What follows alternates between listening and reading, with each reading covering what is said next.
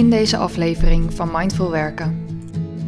Maar door geen of weinig aandacht te besteden aan wat je voelt, bouw je steeds meer weerstand op. Of misschien werk je het liefst waar en wanneer je wilt, maar verlangt je manager van je dat je je gezicht elke dag tussen 9 en 5 laat zien. Je bent het gemiddelde van de vijf mensen met wie het meest omgaat, zei de Amerikaanse spreker Jim Rohn ooit. Welkom bij de Mindful Werken podcast. Mijn naam is Lisa Langekamp en in deze podcast vertel ik je alles over werken in je eigen tempo. Welkom bij een nieuwe aflevering van Mindful Werken. In deze aflevering beantwoord ik een vraag over hoe je rust vindt in een wereld waar de druk om te presteren steeds groter wordt en voldoende niet genoeg is. Dat doe ik door praktische tips en ervaringen te delen, maar meestal deel ik ook allerlei boekentips en quotes. De vraag die ik dit keer beantwoord is van Pieter.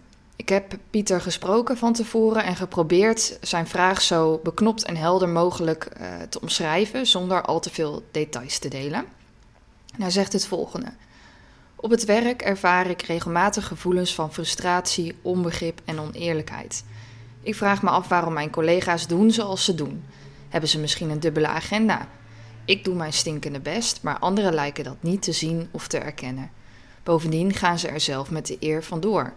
Hoe ga ik hiermee om?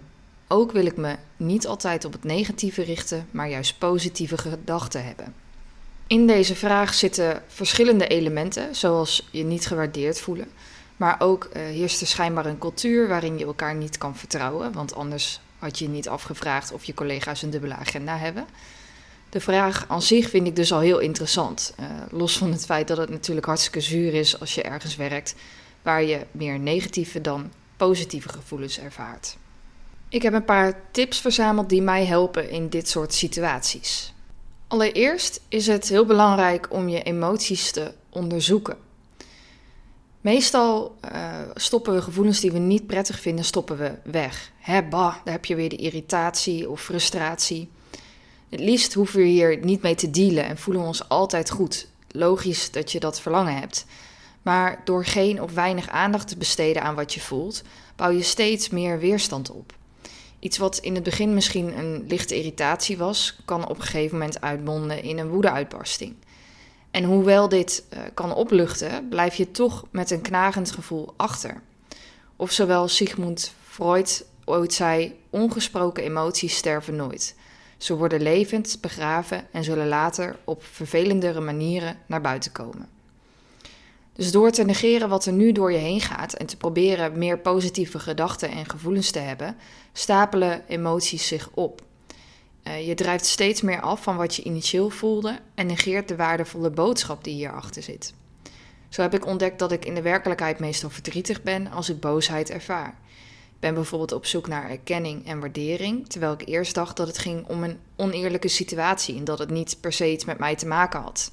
Dit realiseer ik me pas als ik rustig ga zitten en opmerk wat ik voel. Iets wat we nauwelijks doen in deze snelle maatschappij. Om het nog iets helderder te maken, pak ik het boek Goed Gevoel: Emoties als Medicijn van Paul Lomans erbij, een zenmonnik. Hij vergelijkt emoties ook wel met een voetbalstadion. In het stadion zijn emoties hoor en zichtbaar. Je mag er roepen en schreeuwen, teams toejuichen en teleurgesteld zijn. De golven die door het stadion gaan laten iets zien van de natuur van emotie.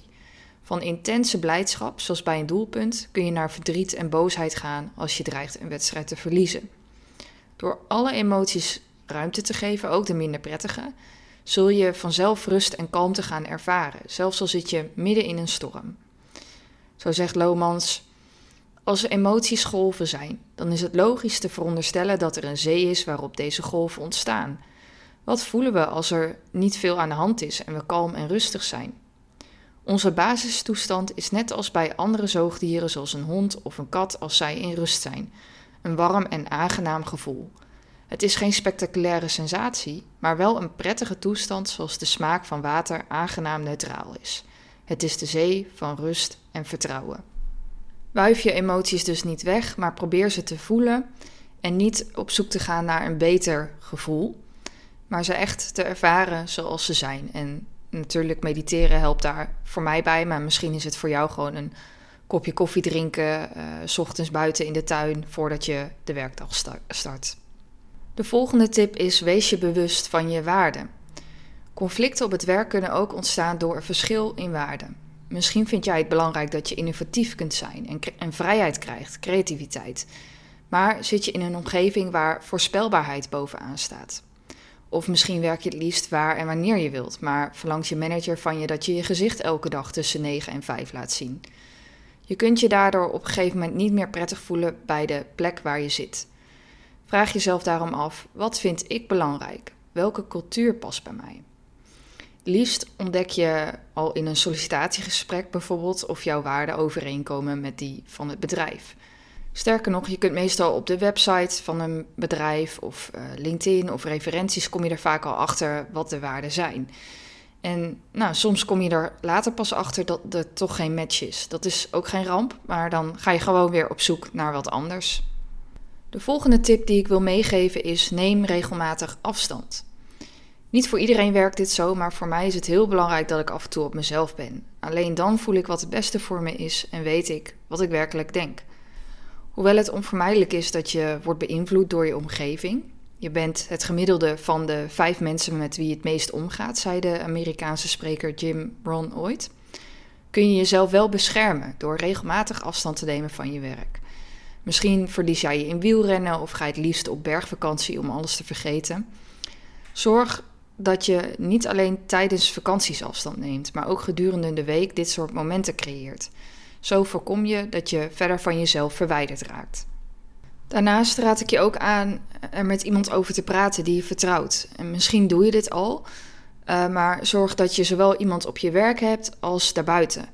Door het niet alleen bij collega's te houden, zorg je dat je een frisse blik houdt op de situatie. Ook kunnen andere mensen met verrassende oplossingen komen. Dingen die jij nog niet eerder zag. Voel je bij niemand echt prettig? Neem dan contact op met een vertrouwenspersoon. Ten slotte, wat ik je nog wil meegeven is: richt je op jezelf. Je collega's analyseren kost alleen maar energie en waarschijnlijk levert het je weinig op. Het is een manier om controle te krijgen over de situatie, maar dat is uiteindelijk onmogelijk. Hoe graag je het ook zou willen. Wat heb ik nodig om me goed te voelen? Wat vind ik belangrijk in mijn werk? Dat zijn de vragen waar je mee aan de slag kunt en die je verder helpen. Vind je dit lastig? Dan ben je van harte welkom om mee te doen aan mijn cursus Gelukkig Hooggevoelig op je werk. In zes maanden bouw je meer rust, energie en zelfvertrouwen op. Stuur me een bericht voor meer informatie of uh, ga naar mindfulnessbuddy.nl/slash cursus. Wil je de tips nog eens teruglezen? Ga dan naar de link in de show notes. En heb je zelf een vraag op werkgebied? Stuur me dan een bericht en wie weet beantwoord ik hem in de volgende aflevering.